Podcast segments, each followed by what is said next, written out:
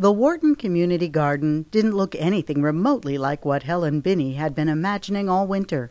It was just a big, muddy, and, most damning of all, barren plot of land.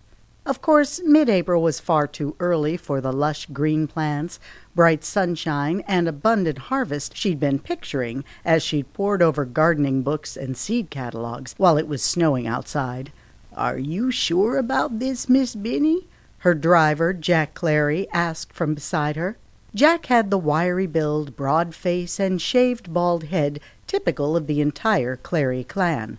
He would have preferred that she sit in the back, as befitting a passenger, but he'd come to accept that she preferred the front seat, and she didn't need him to open doors for her. The only thing he refused to budge on was the way he addressed her formally while he was working despite the fact that they were friends, as well as employer and employee.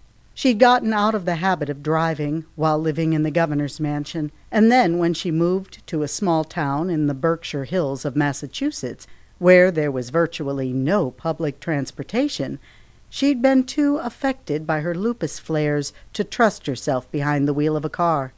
Jack was more than happy to be her on call driver which left him with plenty of time for his video game playing and a related online business he had recently started.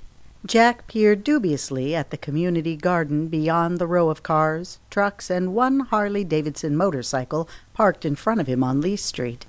It looks like heavy rain is on the way, and it's going to flood the entire plot. I wouldn't want you to get stuck in the mud. The sky was gray and threatening, although Helen thought the rain would hold off long enough to complete this morning's business, the blessing of the garden and the assigning of plots. If not, Jack was right about the likelihood of flooding. Instead of the neat raised beds she'd seen in the books and catalogues, the garden was nothing but an empty square lot encompassing about two acres. Although not all of it had been plowed, especially near the dozen or so tree stumps that dotted the property, the garden's topography was noticeably lower than the street itself and the abutting properties, as if it had once been a pond, possibly man made, before the waters had drained away.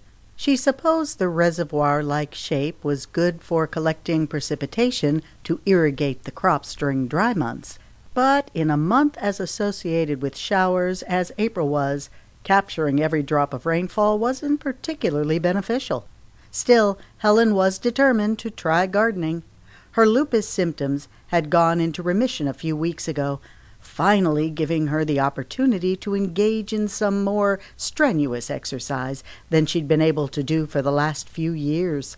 She'd been a reasonably good softball player in high school and college, but during her years as the state's first lady, she'd been too busy to play, except in the occasional charity event or as the guest invited to throw the ceremonial first ball. It was time that she got back into shape, and gardening seemed like a good first step. She'd looked into the possibility of joining a recreational softball league, but at 47 she was too old for Little League and too young for the senior softball leagues. Besides, she wasn't sure how long her remission would last. Gardening had the advantage that all different levels of physical ability could be accommodated so if she had a flare, she'd still be able to do a little with her plants. She was hopeful that it would also be the sort of activity that she could feel passionate about. Ever since her divorce and retirement from public life, she'd been searching for something to do to fill her time, but nothing she'd tried so far, from scrapbooking to photography and crocheting, had been particularly satisfying. Gardening, Helen was convinced, was a much more likely option than anything she'd tried before.